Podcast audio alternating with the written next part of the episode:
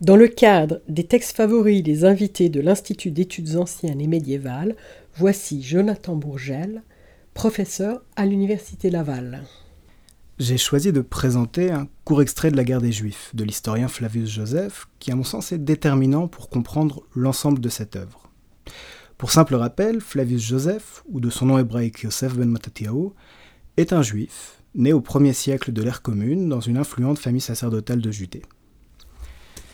Lorsque la première guerre des Juifs contre les Romains éclate en 66, il se voit confier le commandement de la Galilée par le gouvernement juif insurrectionnel.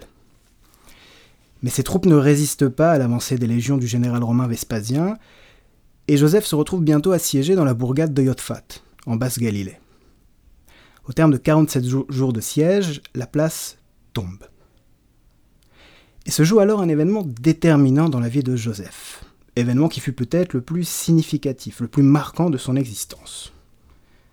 Selon ses propres dires, il parvient à se réfugier dans une grotte avec 40 autres combattants juifs.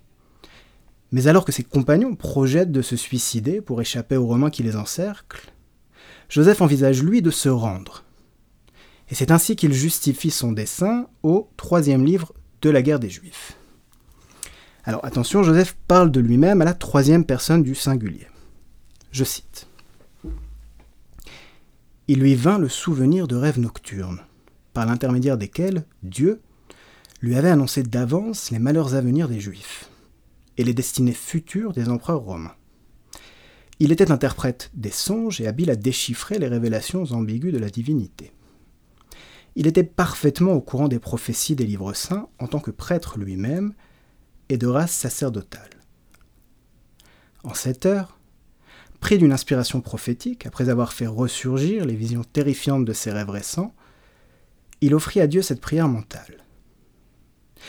Puisqu'il te plaît de châtier cette nation juive que tu as créée, et que la fortune passe toute du côté des Romains, puisque tu as choisi mon esprit pour annoncer l'avenir, je me rends de mon plein gré aux Romains et j'accepte de vivre. Mais je te prends à témoin que je quitte ce lieu non pas comme un traître, mais comme ton serviteur. Fin de citation. Cependant, lorsque Joseph expose son projet de reddition, ses compagnons s'y opposent avec force, l'accusant de traîtrise. Joseph n'a alors d'autre choix que de céder à leurs instances. Mais il leur propose, plutôt que de se suicider, de s'entretuer par tirage au sort. Or, par un étrange hasard, Joseph est le dernier à être désigné par le sort avec un autre combattant qu'il ne tarde pas à persuader de se rendre aux Romains. Joseph obtient alors de s'entretenir avec le général Vespasien à qui il prophétise l'Empire, et en effet, Vespasien deviendra empereur quelques deux ans plus tard. Dès lors, Joseph assiste les Romains dans leur campagne, s'efforçant de convaincre ses compatriotes de rendre les armes. Il sera même témoin de la destruction de Jérusalem en 70. Une fois la guerre achevée, Joseph s'établira à Rome où, sous la protection des empereurs Flaviens, il se consacrera à l'écriture de quatre ouvrages, parmi lesquels La guerre des Juifs. Je dirais de l'extrait que j'ai lu qu'il est fascinant à au moins deux égards.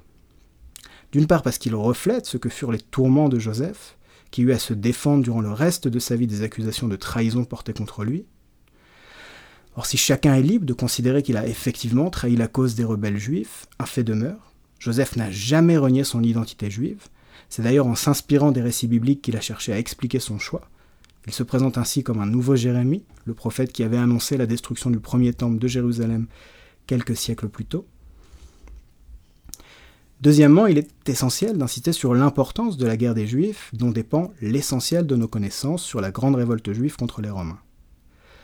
Or, il est patent que cet ouvrage, dans son ensemble, doit être lu et compris à la lumière du court passage que nous avons cité, puisque de la justification même de la reddition de Joseph découle l'une des idées maîtresses de son propos, selon laquelle la révolte juive était dès son déclenchement vouée à l'échec, car Dieu s'était résolu à châtier son peuple par l'intermédiaire des Romains.